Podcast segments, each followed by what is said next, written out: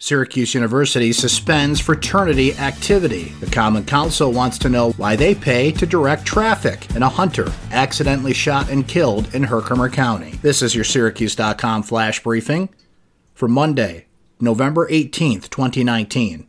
I'm Brent Axe. Syracuse University has suspended all social activities for fraternities for the semester after a group, including some frat members, allegedly called an African American student a racial slur Saturday night.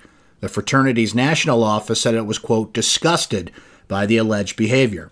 Syracuse University Chancellor Kent Syverud says that a, quote, generous donor has offered a reward if any of those responsible for other racial incidents on the Syracuse University campus, prompting a not again SU protest that's been going on at the Barnes Center the past few days can be found. The Common Council will vote Monday on an agreement with Syracuse University under which the city will pay $100,000 for police to direct traffic at Carrier Dome events. That's a $50,000 reduction from previous years, but two councilors want to know why the city pays anything at all.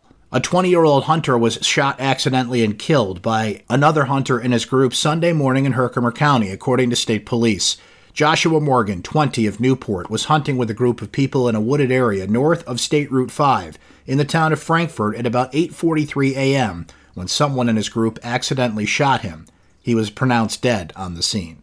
It'll be a little warmer this week in central New York after a cool down and some snow last week. Today, look for a high of about 41 degrees. That's your Syracuse.com flash briefing for Monday, November 18th, 2019. I'm Brent Axe. Have a great day, everyone.